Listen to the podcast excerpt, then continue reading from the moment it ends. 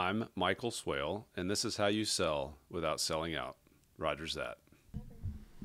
Hi, I'm Rogers Healy, and welcome to Rogers That, a podcast dedicated to selling without selling out. And today we have someone who has been um, a great friend, a, great leader, someone I've learned a lot from. I'm somebody that really embodies what it's like to take care of the body, the mind, and the soul. Uh, there's a lot of big words that have been thrown around uh, in my life that I really just don't understand. Holistic medicine, better for you, all that kind of stuff. Um, but coincidentally, my friend Michael Swail, who's our guest today, is the founder of a company simply called Alive and Well, originally out of Austin, Texas, now all over the country, thankfully in my hometown of Dallas, Texas as well.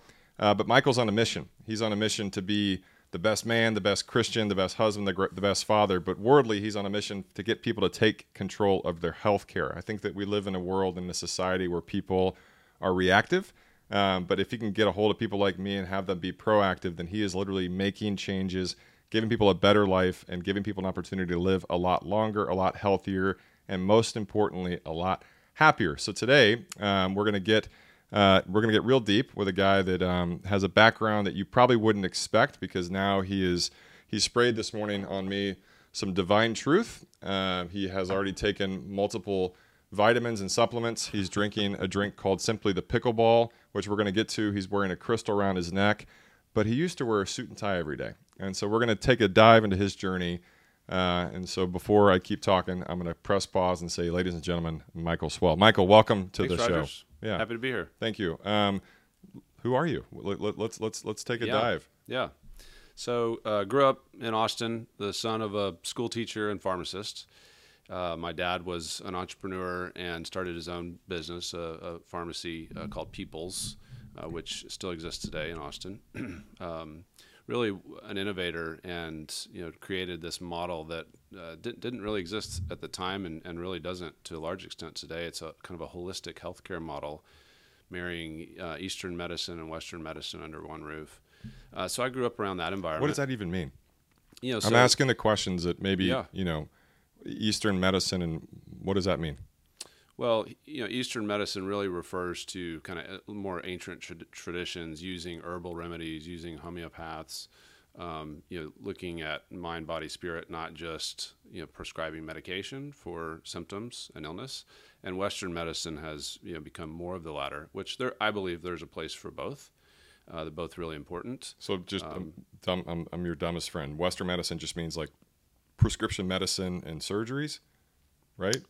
Yeah, it's it's more it's more allopathic. It's more acute driven. Um, you know, less focused on you know the the whole kind of body and how systems work together, um, and more you know it's become more focused on you know individual systems and and treating and and really becoming more pharmaceutical in nature.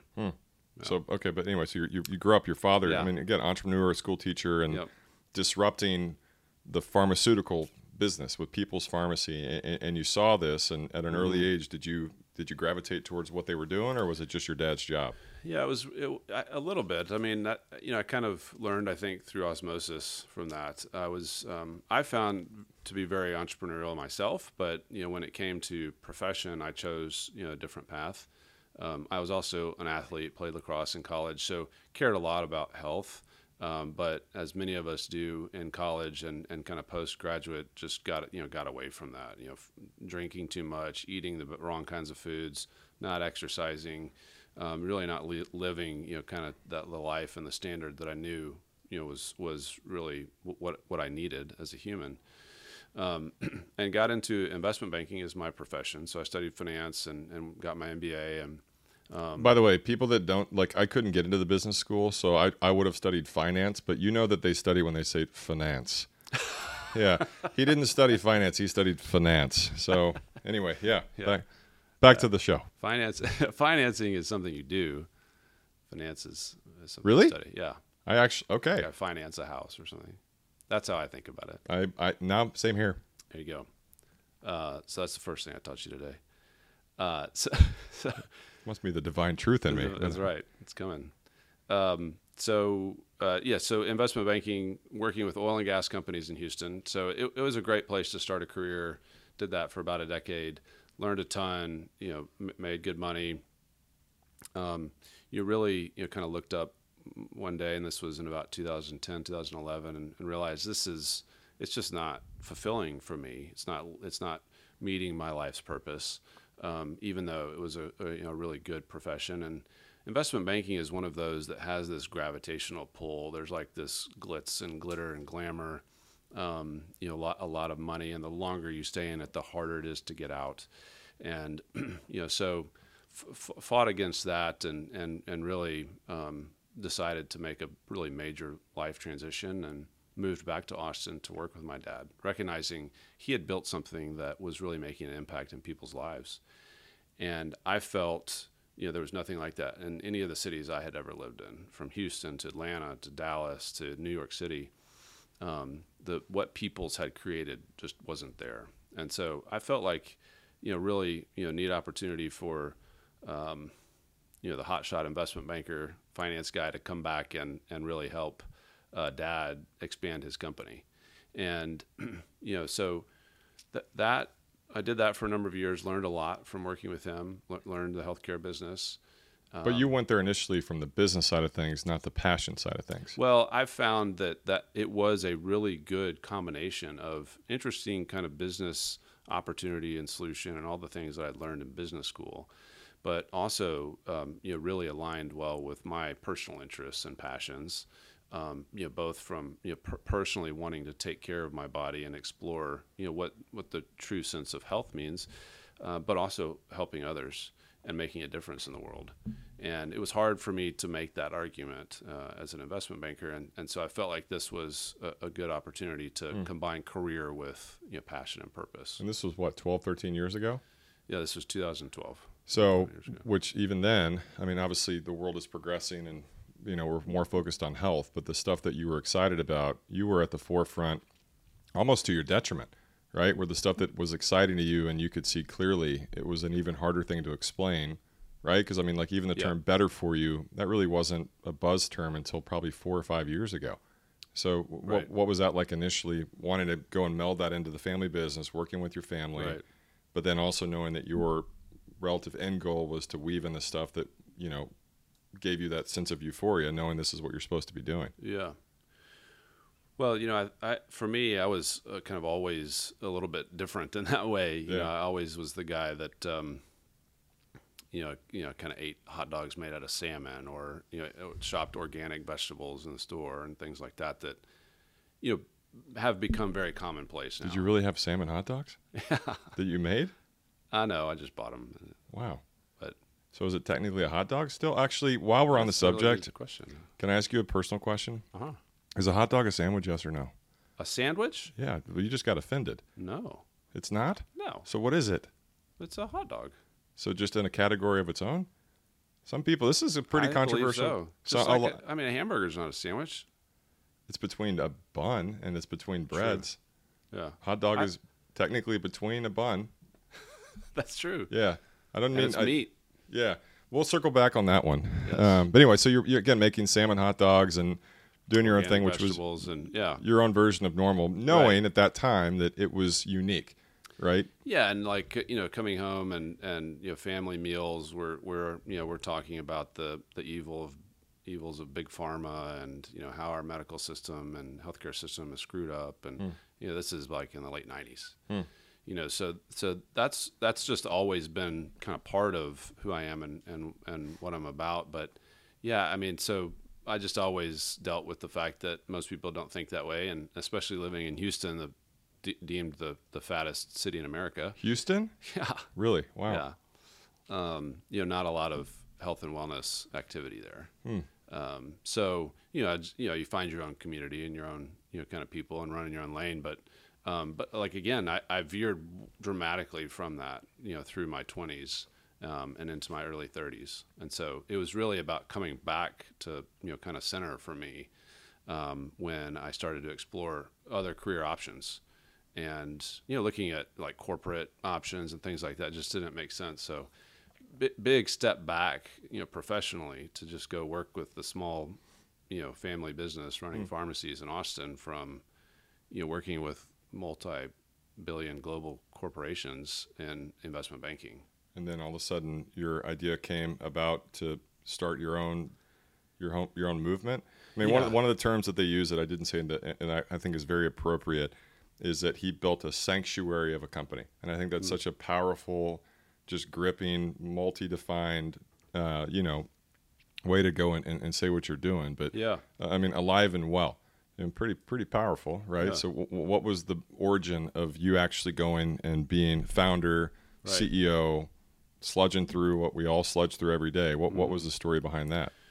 Well, you know, so one step back. So coming back to Austin and, and spending time with my father, um, you know, in, into his you know, late 60s, started to show early signs of dementia, and that really accelerated. Um, you know, when he when he turned about 70, um, and so the the last really, frankly, the last decade of his life, um, you know, was way less than optimal, and this is a story that is extremely common. Yeah. Right. Whether that's from you know the, all the big killers in life, from cancer to, to dementia to heart disease to diabetes, um, they inflict a, a very large percentage of Americans uh, today, way more than ever, and that trend is continuing. And so I saw what happened to my father, and based you know just kind of knew a little bit about dementia and Alzheimer's, but really researched it in a lot more depth and um, for me recognized that um, a- lot of that is genetic but also uh, a lot of it is lifestyle orientation and it starts decades before you start to see symptoms Hmm. and so you know i'm in my at that time early you know 40s you're recognizing my dad's only you know 25 30 years older than me. And so if i don't start Mm. getting straight now with my life uh, i'm gonna that's how my life will go. And you know he, he lived a great life and you know did a lot of great things in the world but nobody wants that last you know decade. We call it the marginal decade of life uh, to be a waste and you know so you know he he lived in assisted living you know couldn't really get out and do it. And just gradually every year up until the last few years where he couldn't really get out of bed. Um, and it was really a, a sad and, and depressing state right? And i know he didn't want that for himself. And when you when you explore like how much that has um, how prevalent that is in this society not just again not just dementia or alzheimer's but all kinds of other chronic diseases and how it just really to a large extent did not exist 50 to 100 years ago something's wrong. And you know so uh, we've talked about that a lot but you know i really felt like there was something more that we could do at, at people's um, that i just wasn't able to explore because it wasn't my company and family business is difficult and so alive and well was my opportunity to create a platform you know that we could really help make a difference in the world and ultimately change how uh, healthcare works in this country so that's really our goal Man, it's a that's a pretty ambitious, bold thing. And again, I don't. I've learned a lot from Michael, and I've learned a lot from my version of research. But you know, cigarettes, right? Uh, It's uh, it's yeah. it's bizarre to me that cigarettes are still legal. Then I'm like, well, cigarettes make the com- the country so much money that Right. it'll never be illegal, Right. Right. So you you go and you take on this challenge to take down your own version of take down something that is a multi-trillion dollar industry backed by generations of people that you know try to squash people like you and me Mhm. and it's worked right right and, and it's working so your, your first step into starting your own company you know within reason what was it how did you go and, and put a plan together knowing Mhm. that it was you it was literally kind of you against the world right what was that process Well, it's been, um, I would say, it's been iterative in a way. You know, so what we started with at Alive and Well, we've we've changed a lot, and so it's it's about finding, you know, the types of services that really, um, you know, we we have several criteria when we look at what what are the things that we want to do as a company and how much impact we have on on a on a person's health is really number one. Um, you know, we also look for you know things that are backed by science, and and there also has to be um, you know profit or in it, and and you see this a lot in, in the healthcare world. Um, we have a, a passion for helping people, so it's it's easy to give things away. But they say if no margin, no mission, right? So if you want to meet your mission, you have to make money, and that's how that's how the world works. That's certainly how this country works. Um, and so, you know, we started with you know a number of different services, and we've explored different things along the way. And what we've landed here in the last few years, we feel like is you know is really the the right model, and it's having a, a few different types of of um, services and um, things that we do that really are synergistic in nature. They you know they kind of support each other, and you know ultimately have a bigger impact on people's health. And so part of it is pharmacy, and so similar to we, we we have a pharmacy that was really modeled after what Peoples had created, what my dad created. So it is a compounding pharmacy. We do dispense traditional medication. Like I said, I think there's a place for that in this world. We also have a really wide range of clinical grade supplements. These aren't supplements that we manufacture. We really scour the market for the best of every category, and those are the brands that we carry. Um, and then we have a functional medicine clinic, and that's that's really that's what you've experienced, and that's what um, is the driver of a lot that we do. Can you even define that term? Like, uh, I mean, I know you can. Will you please define it? I'm saying functional medicine and yeah. holistic medicine, all this stuff that, to be perfectly frank, really before my friendship with you, mm. I, I, don't know. I don't know how to say this without just. I would have thought it was. I don't know. I, I would not have put the word medicine woo, woo, behind yeah. it. Right. You know, and I, I think it's kind of it was guru stuff, and it was, mm-hmm. you know, stuff that you kind of read about right. and don't take it too seriously. But maybe walk us through that path if you're a 44 year old guy like me that mm-hmm. ignorant to the way that other people do it. I've had the same doctor since I was 15 years old. Right. You know, and go there for everything except for like a broken bone. Right. What? How would you define that? How would you define it? Knowing that you still have whatever you called it, like traditional prescriptions, right. which sure. means you're not anti no. medicine. It's just maybe there's other ways to do it. Which, exactly. Um, yeah. So if you sit down and, and you know meet with one of our providers, you might walk away with a prescription, right, for pharmaceutical medication. Um, but more likely, you're you're talking about you know a lot of lifestyle medicine. You know what you eat. Do you sleep well? Do you exercise? Um, what's your stress like?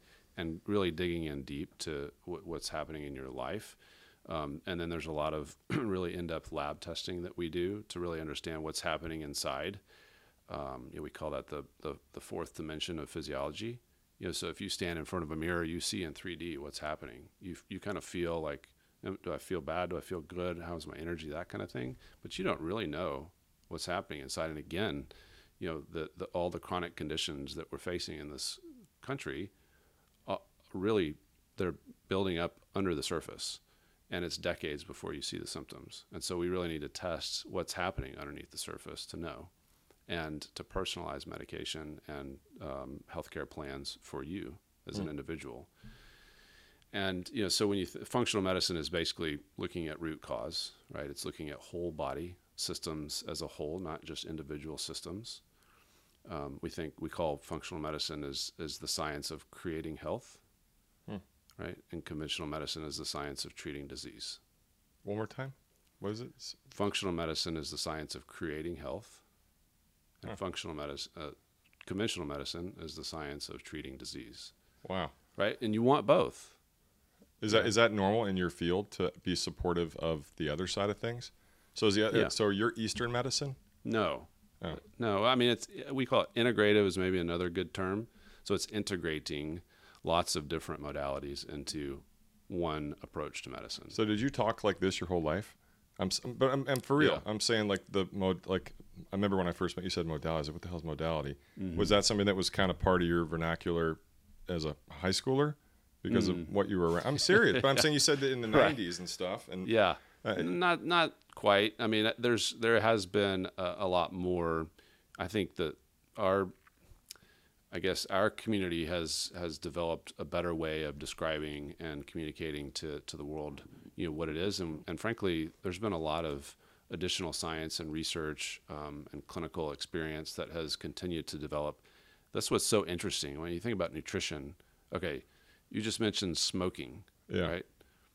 First of all, I don't what, smoke. I've what, never smoked a cigarette in my life. I mean, neither. But when you look back into the, I don't know, what is it, the 60s and the Marlboro Man, like literally doctors were recommending people smoke. And wh- how is that possible? Wow. Right? I mean, it's because uh, tobacco companies would pay to, to, to get studies done, to do research. Like you going that- like I broke my arm. Here, have a pack of cigarettes. Call me in a month.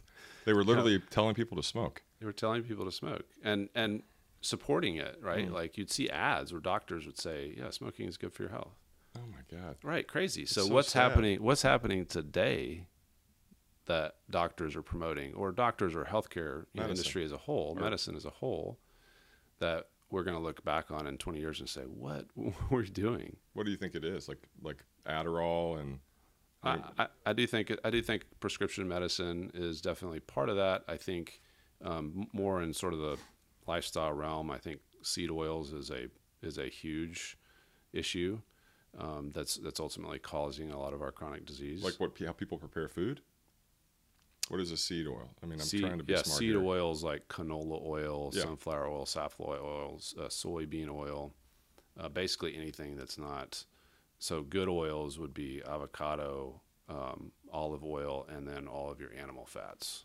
Golly. Yeah, I think a lot of y'all are probably like, I'm trying to sit up straight because my gut is is is, is, is, is kind of dominating this. But yeah, but, um, but, but I mean, back to the, to the mission of Alive and Well. and, Yeah. You know, you, you do this. Were you the first to market? I mean, because obviously, you, good, bad, and different. You have an, a 10 year background as an investment banker. so you're not right. going to do this in the back of some shop hoping that one person comes in per Right. week. Then, you know, no mission without margin. Mm. It's got to be a business. You put a business plan together 10 years ago. How long? How long? 12 years ago?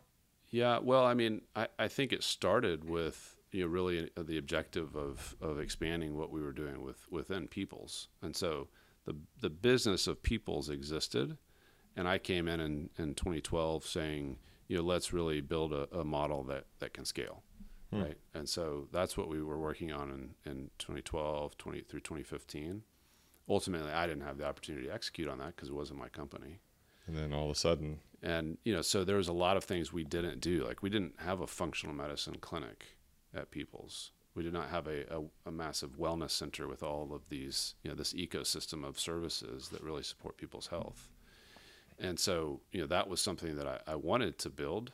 But you know to be honest it's it's i mean i, I think we will continue to find new things. So i, I was i kind of got into the smoking but nutrition and a lot of the, the lifestyle medicine that we talk about is really a nascent science is what? nascent so it's it's it's new and not totally determined right so we you know 20 years ago we were talking about you you lived you know through it in the you know kind of 90s like Well, you're a lot low- older low than fat- me. I was a child I am in the 90s. it doesn't look like it but I'm way older than you. Um, but you said I lived through what? the low fat Oh, uh, you know trend Atkins diet? Or that was Um, low carb? no that's low carb Or no, that was high carb, wasn't it? Maybe. No. There was one where I was like, I can eat High bagels fat. and lose weight. I was like, why am I still fat? No, Ah, not- bagels. not- yeah. I don't think that was a diet. Um, no, it's it's it was the low fat like you know SnackWells and all you know Oh, all yeah. these kinds of things, right? So of just avoid fat, and it turns out to be just a disaster, right? That is a terrible idea Hmm. for for human functionality. What do you think that this generation's version of the cigarette is? Um, I I mean I think I think seed oils is a is a is probably the Oh, number that- one. that's more blatant. Like uh, like the one for the you know middle America, the people that obviously maybe it is seed oils, but the stuff that I've always thought it was the prescription. Mm. I don't know, what you- like study medicine.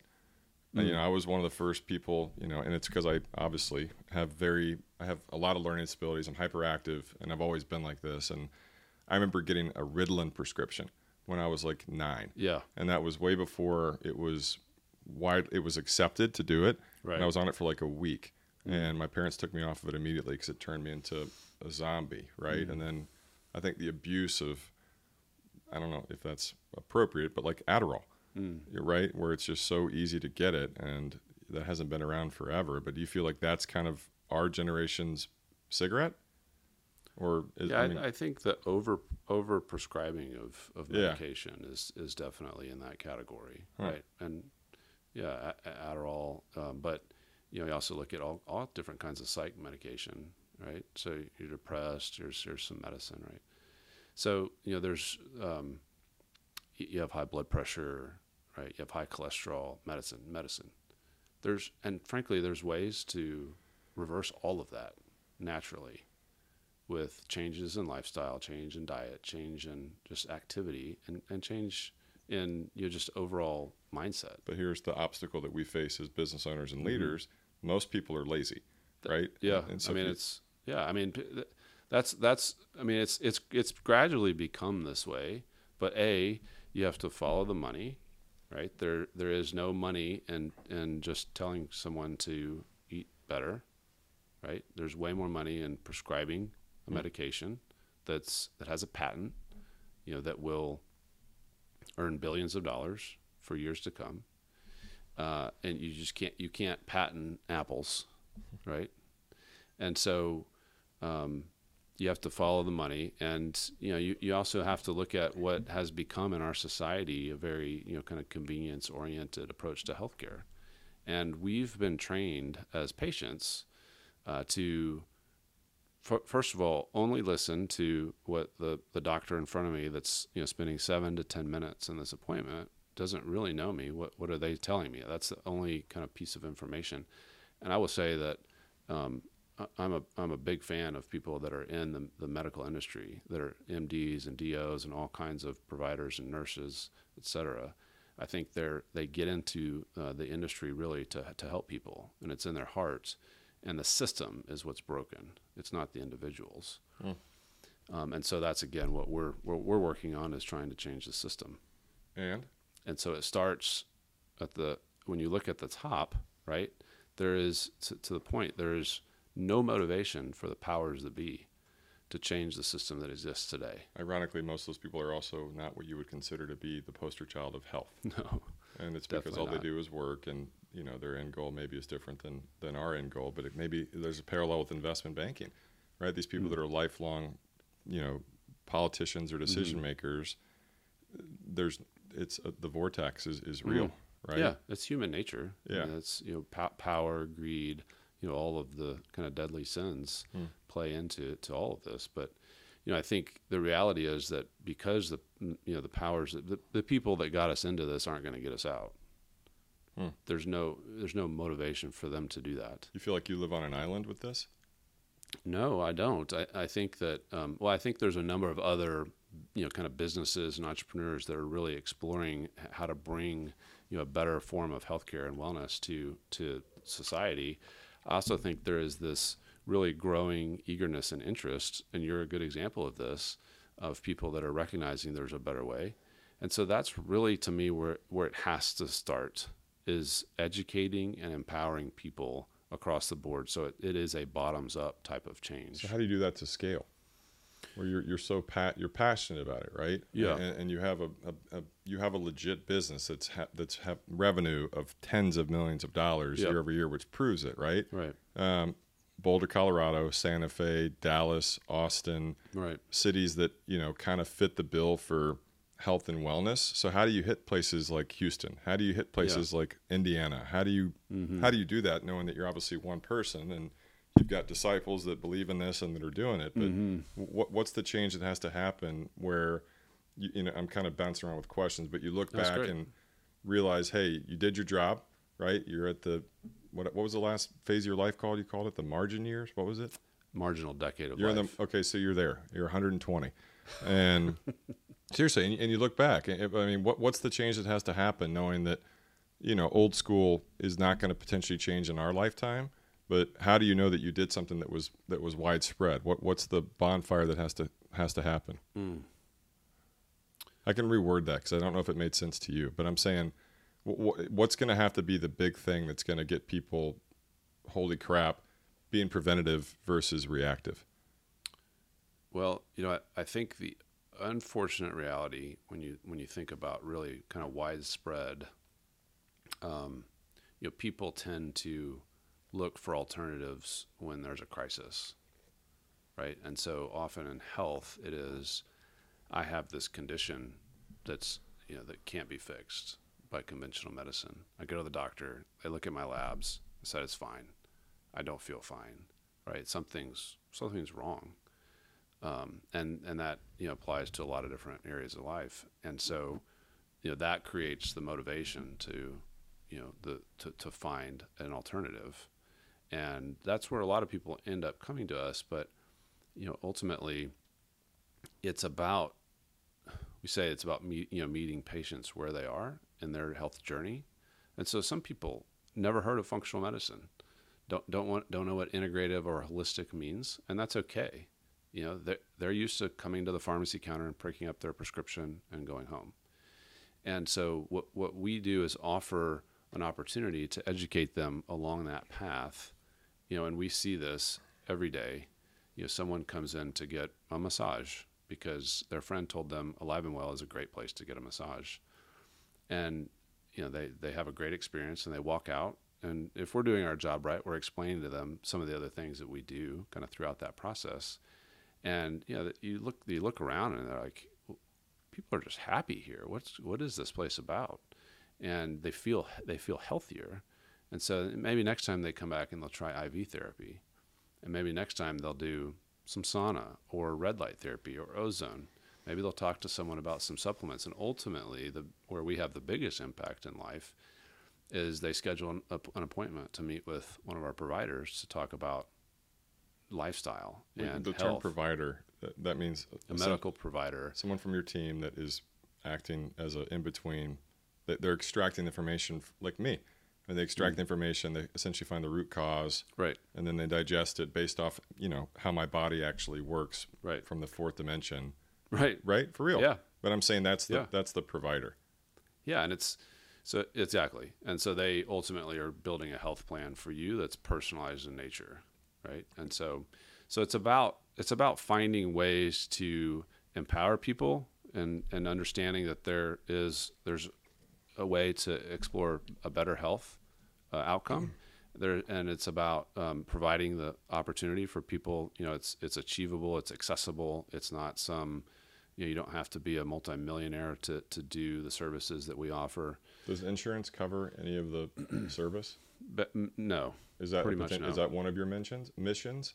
Is to find a way to have it all integrated where you can well, it, you know, it gets back to the you know how how how do you um, make change happen? And insurance companies are, are not going to be you know really motivated for the same reason the the way the system is set Yeah. up, right? But um, they should be ultimately right. Like insurance companies pay when something bad happens to you, and if we can prevent the bad from happening, they pay less. So Hmm. theoretically, they should be motivated to cover the types of services that we offer. Um, you know, but again, it's it's a it's a system issue. It's a system wide issue, and so um, yeah, that that is the one thing that um, you know is un- most unfortunate about the type of service that we offer is it is cash pay. It is a little bit more expensive, and so it's not really accessible to anybody and everyone. And that's definitely one of our part of our mission over the long term is finding ways to reduce the cost so that more people can access it. What about like alive and a well-ish? and like I, I'm the provider. Like, how you feeling? You? I'm like, smoke some cigarettes, and then it all comes full circle. Have some Um, canola oil. yeah, have some canola oil. Have you tried? Yeah. Um, so I mean, ha- ha- again, uh, being a founder, it's just freaking hard. Yeah. Right. I think. I, I think Yeah. leading a company is hard, especially when you're going to work harder than everyone else. You know, no matter what. At the end of the day, it, the responsibility falls on you and your wife. Has there ever reached a point where you're just like, oh my gosh, you know, like I, I I've reached a point where maybe I need to pivot and, and do something different? Or does that kind of, when that stuff happens to me, it motivates me, but it's still, it's a kick in mm. the face, right? And I mm. think that's why we've connected so well is that mm-hmm. We have something in common and we're on a mission where no one understands it better than us. But has there reached a point where you've just, you've gotten discouraged and you've, you've questioned it, or does that give you more motivation and it gives you a reason to keep going?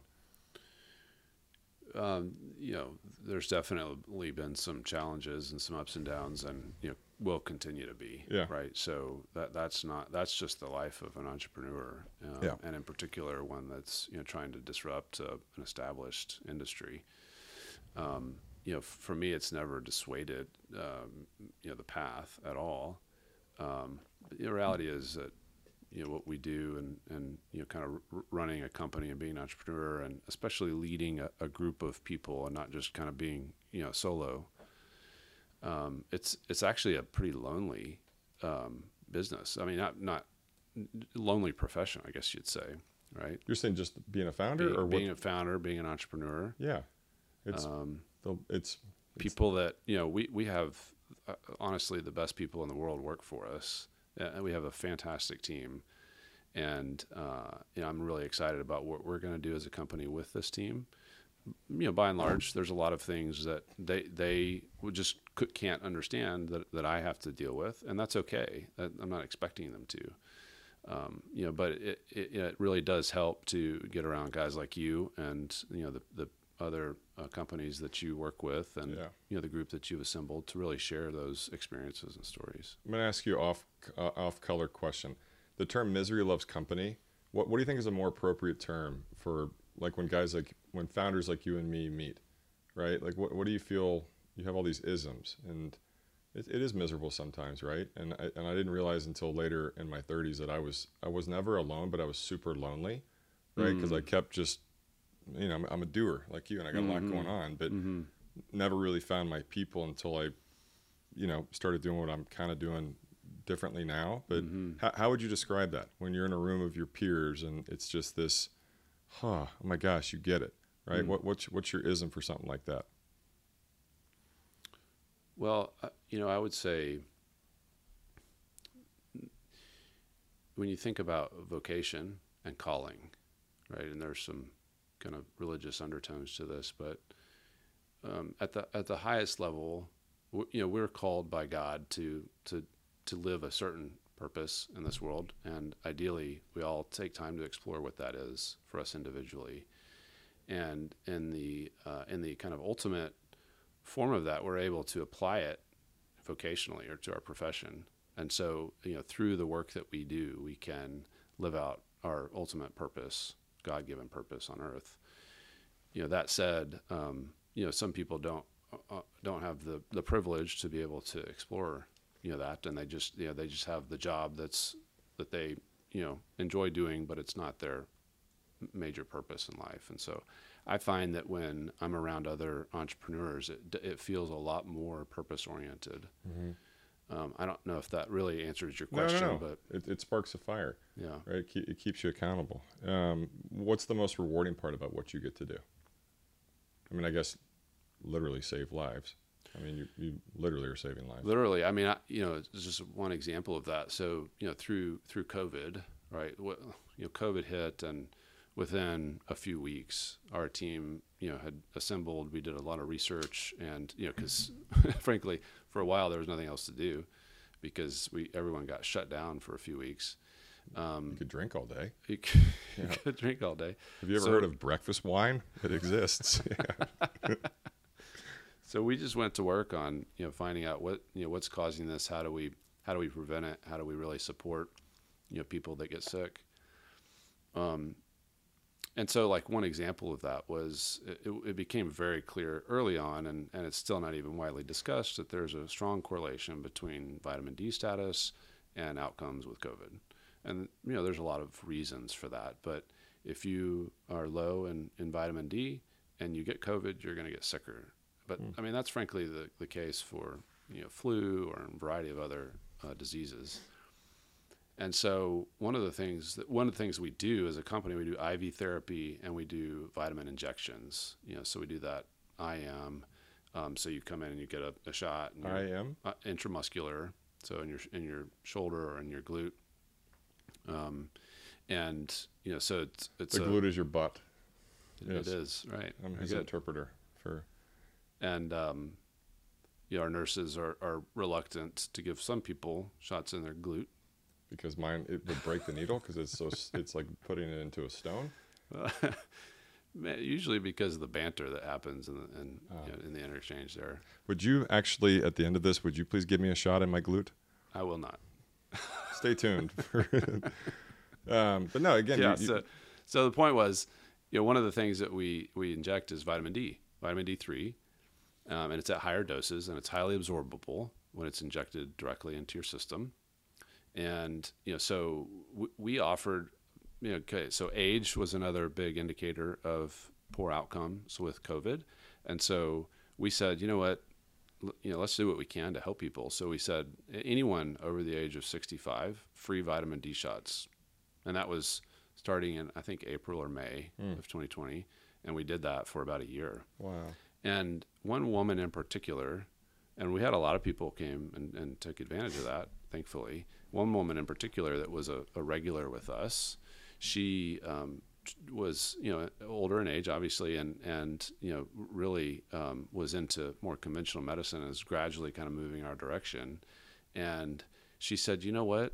I, you know she she told me and this is now a year later in 2021 for the last decade or more she, and this is a woman with with money and so she had access to you know really high end conventional medicine I get these tests and my vitamin D levels have always been really low Hmm. and the doctors have never really had a, a, good way to fix that.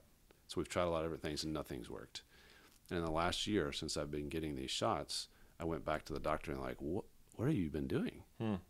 And so, had that woman, um, you know, gotten COVID and not been ac- accessing our services, who, knows? Who knows what would have happened? Wow. And I think for sure through that process we saved lives, but you know, we wrote blogs, we put out a lot of information over the internet, and you know, I think we reached a ton of people mm. that you know were interested again, like crisis mode. What what do we do?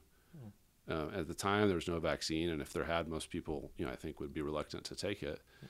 And so, what do we do? And you know, so we we wanted to provide information to people, and so yeah, I think that's that's been, and it happens, you know, kind of day to day, week to week frankly, just even walking into our store, come into the, the retail floor and talk to someone that works there and say, This is what's going on with me. You know, what do you have some supplements you can recommend? We um, get so many success stories just from that. Kind. It's a 10 minute conversation, doesn't cost anything. And people are, are now accessing, you know, these kind of what just supplements. It's supplementation to your other otherwise lifestyle and it's changing lives. Hmm. It really is. Well, and saving lives. And saving lives. And then the generational sure. effect of that as well. I mean, again, it's it's a pretty cool butterfly effect, and yeah, I'm excited to be a part of it. Uh, a couple more questions, and then we'll have to we'll have to end the show here. But uh, best advice you ever received? What, how would you how would you pinpoint that? Hmm.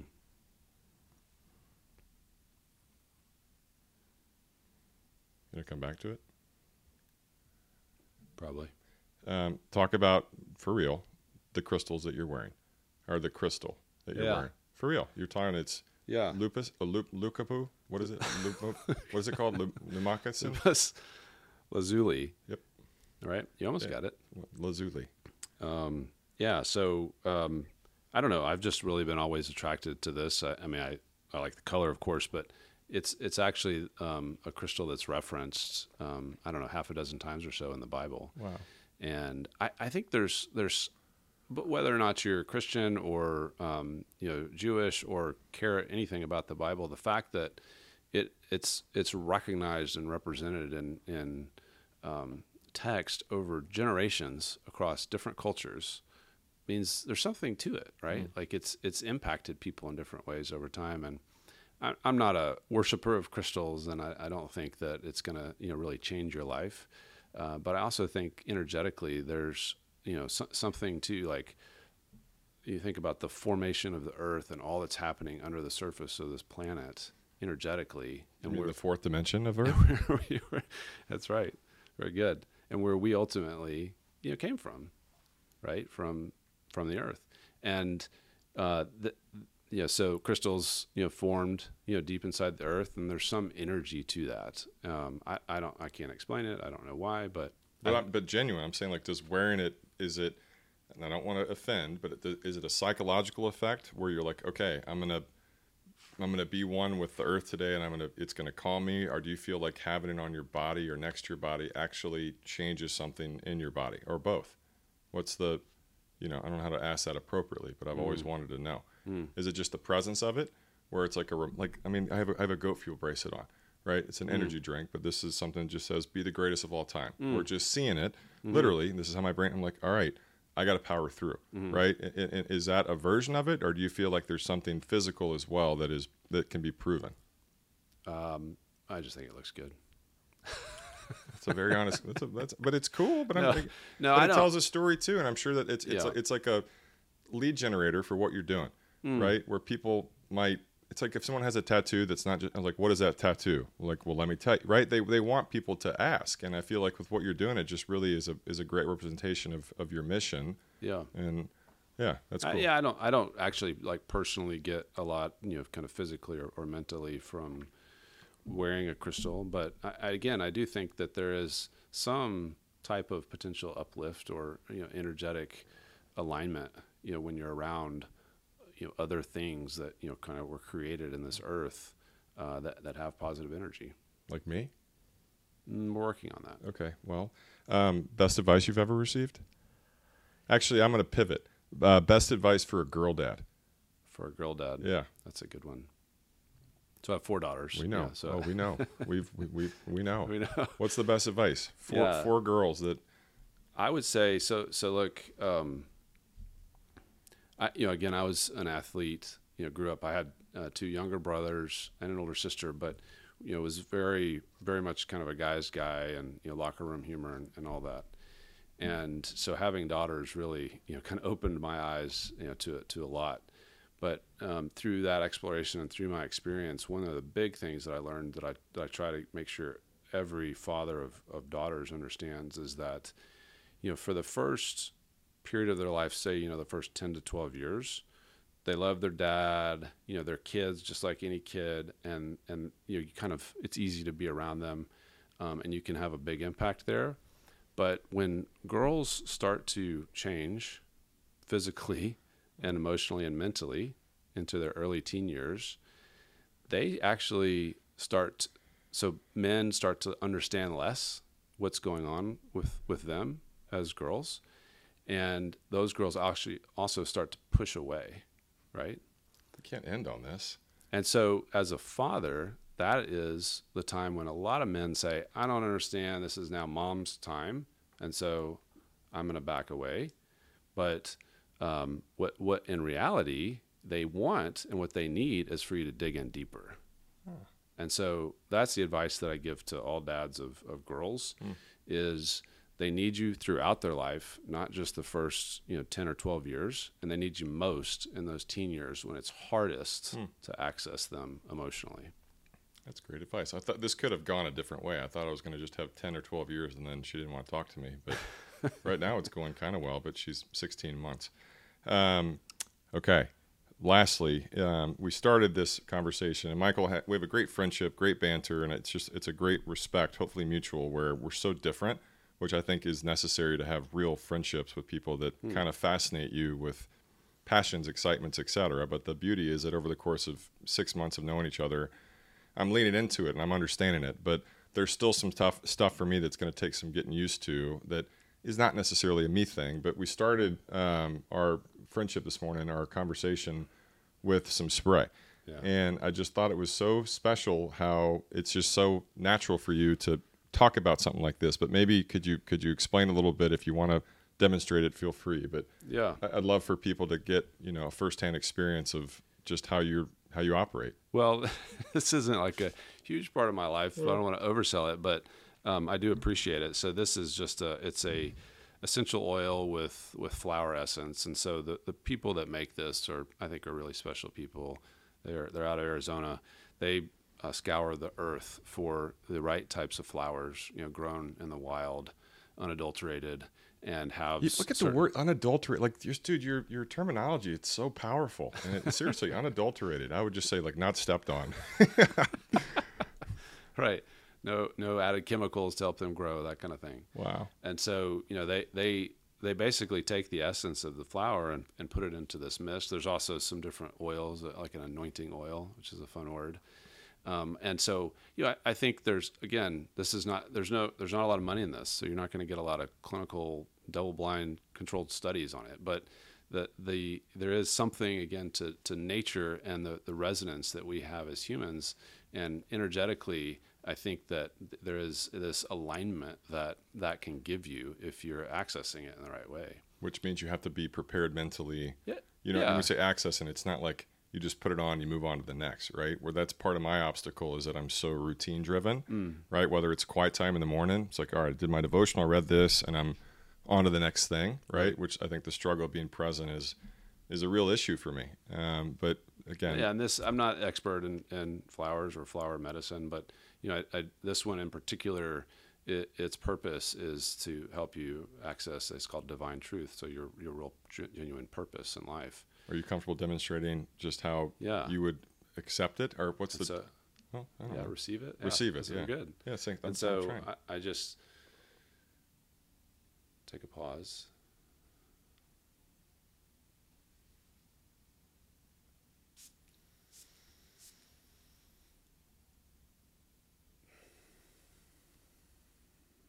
And breathe it in.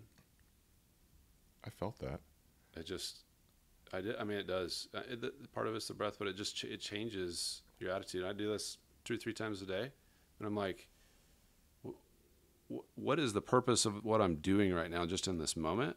Oh yeah, there is a much bigger purpose to it. I'm not just creating a spreadsheet or processing payroll. But it's like your crystals, right? I mean, It like is. there's something That's like right. obviously it smells great. I'm sure there's stuff that literally is better for you, Yeah. but it's the act of slowing down and it's the act of pausing, which again is kind of your mission. It's the act of getting your priorities aligned, Mm-hmm. and sometimes even the guy that literally lives this and literally breathes it has to do it as well because it's still a business. yep, Um, right. that's awesome. Okay, the last question. How do we support you? Obviously, no matter where you guys are, whether you're in a city that Alive and Well is not physically in yet, or you're in a city like Dallas or Austin or other cities that he's ex- they're, they're expanding to, what's the best Right. way to support your business and to become a customer and to become a true believer and extension of all the stuff that you stand yeah. for? No, I appreciate that. I mean, I, you can explore our website, aliveandwell.health, um, and there's a number of different resources. But for anyone in the country, uh, we have a platform, you know, that offers thousands of different supplements and you know items like this uh, available, and it, you know, it comes with resources and, and education, so you can schedule time to talk to someone, just like as if you walked into our store and said, "What supplement should I take for what I need and who I am?" Because it's somewhat confusing. There's there's a lot of options. And on social media as well, aliveandwell.health is their Instagram handle. Um, Yep. But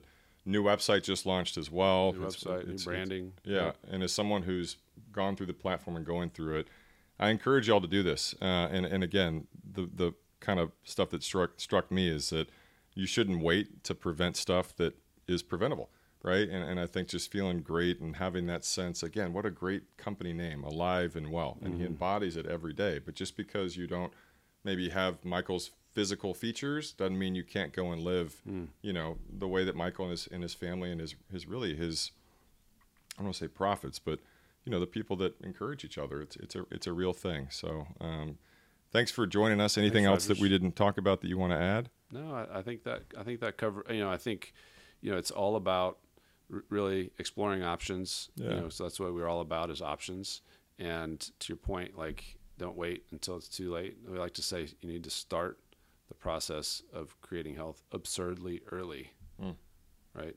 It's going to feel like what? I, what? I don't need to start in my twenties, like changing my lifestyle or or you know getting certain tests. But that's really the time that everyone needs to start so that they can continue to live a healthy life, Yeah, tell you what, um, be alive and well. ish.